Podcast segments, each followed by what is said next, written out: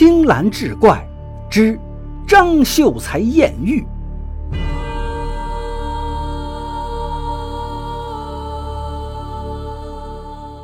话说张秀才连着三次科考都名落孙山，于是放弃读书，学做生意养家糊口。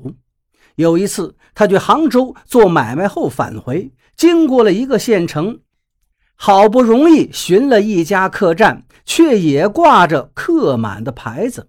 张秀才累得坐在地上不起。掌柜的见他已是筋疲力尽，知道城里的客栈应该是都已经住满，就道：“我这里呢，倒还真有一间客房，只是经常闹鬼。如果你敢住的话，我收你半价的房钱。”张秀才从来不信妖魔鬼祟，就说：“您放心吧，我敢住。”酒足饭饱之后，店小二已经拾掇好了房间，把他领到了楼上。也不知道睡了多长时间，他突然感觉到这房间里好像进来了一个女人，有一股很浓的脂粉味道。他还听到了脱衣服的声音，紧接着这个女人就掀开了他的被子，钻进了他的被窝里。他想，这肯定是在做梦，于是半梦半醒之中，就和这女人。一夜销魂。再说店掌柜见太阳出来老高了，于是提心吊胆的来敲张秀才的房门：“客官，您休息的好吗？”张秀才一听吓了一跳，赶忙掀开被窝一看，哪有什么女人呀？便答应了一声：“您忙吧，掌柜的，我这边没事儿。”张秀才听见掌柜的走了，又趴在被窝里闻了闻，确实有女人的味道。他突然有了一个大胆的想法：我在这儿多住几天，看看这个美女会不会还来。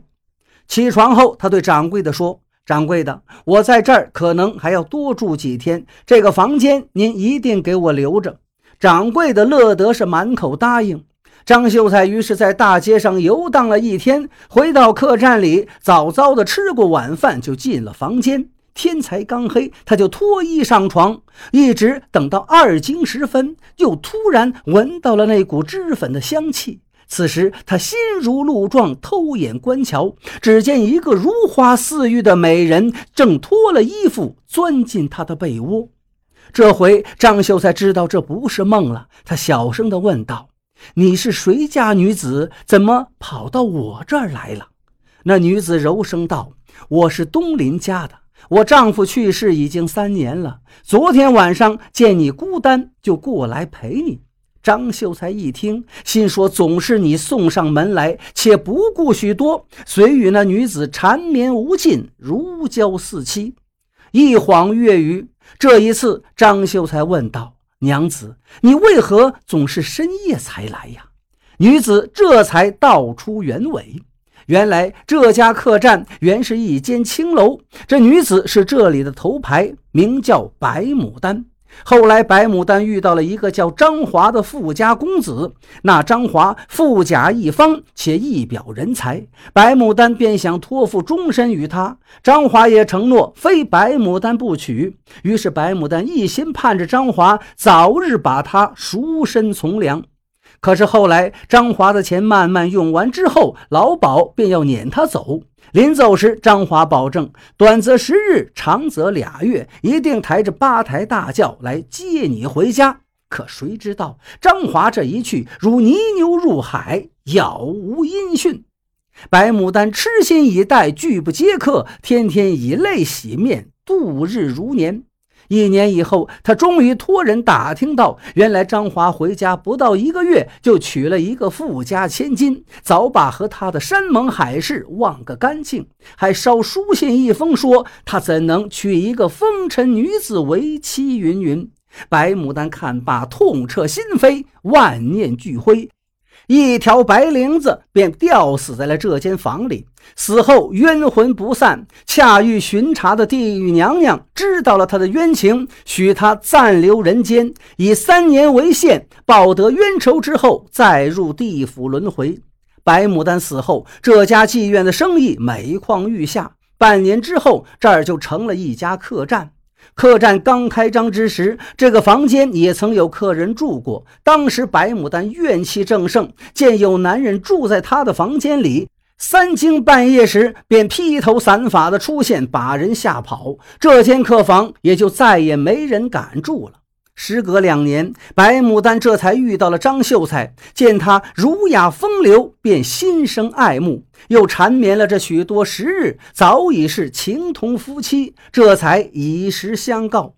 张秀才知道了实情，反而愈加疼惜白牡丹。他道：“你放心，不管你是人是鬼，我都愿意与你琴瑟和鸣，同心度日。你这就随我回家吧。”白牡丹心里高兴，但还是不放心地说：“只怕你家大娘子容不下我。”张秀才道：“你尽管放心，我夫人贤淑，必待你如同姐妹。”白牡丹这才放心。那明日你到城里做一块我的牌位拿回来，只要你想见我了，只需对那牌位喊一声“白牡丹”，我自会出现。咱们回家的时候，你把我的牌位放在包袱里带走便是。第二天，张秀才为他定制了一个红木的牌位，到客房之中试着喊了一声“白牡丹”，话音刚落，白牡丹竟当真出现在面前。张秀才高兴，这样我便放心了。我们明日就走。白牡丹也非常高兴。张郎啊，现在你把这张床挪开。张秀才不明就里，但还是依言而行。挪开后，白牡丹又说：“你把这两块砖取下来。”张秀才把两块砖撬下来，只见一个油纸包。他小心翼翼打开油纸包，里面竟是一个雕琢精美的梳妆匣。白牡丹接过来打开，一时间晃得张秀才是眼花缭乱。那其中竟都是金银珠宝。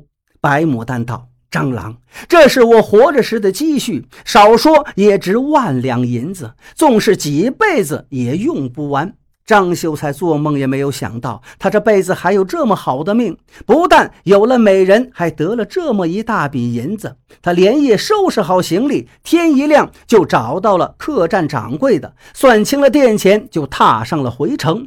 这一路上，无论乘舟还是坐车，他都小心翼翼，拿着贴身的包袱，不时地摸摸包袱中那块木牌。到了家里，就把白牡丹的事情一五一十对妻子言说。老婆生气道：“你想讨小就讨小吧，怎能娶个女鬼回来？”张秀才赶忙打开梳妆匣让他看。老婆一见这么多的金银珠宝，也就不再生气。他对着白牡丹的牌位，壮着胆子喊了一声“白牡丹”，那白牡丹竟真的一下子出现在屋中。不但人长得样貌甚好，还非常懂事的喊了他一声“姐姐”，他也就不再害怕了。就这样，两个人一个鬼，和和睦睦的过起日子来。光阴荏苒，一过就是一年。这一天，白牡丹对张秀才两口子道：“郎君姐姐，咱们的缘分已尽，三年大限将至，我也找到了负心人张华，我这就去报了仇，而后转回地府。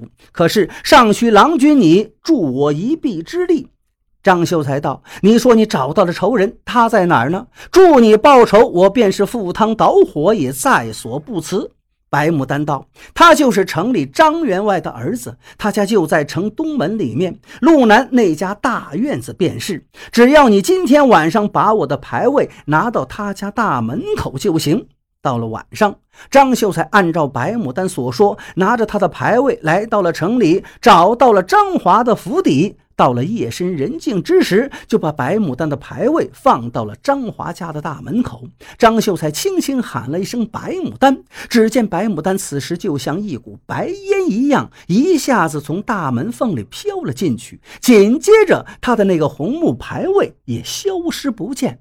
张秀才并没有走，他不放心地躲在远处，生怕白牡丹在里面出什么事。天还没亮，就听见张华家里传出了哭声。张秀才满腹心事，等到天亮，见大门开了，从里面走出来几个人，他赶忙上前询问。原来昨夜不知什么原因，张华两口子一起上吊身亡。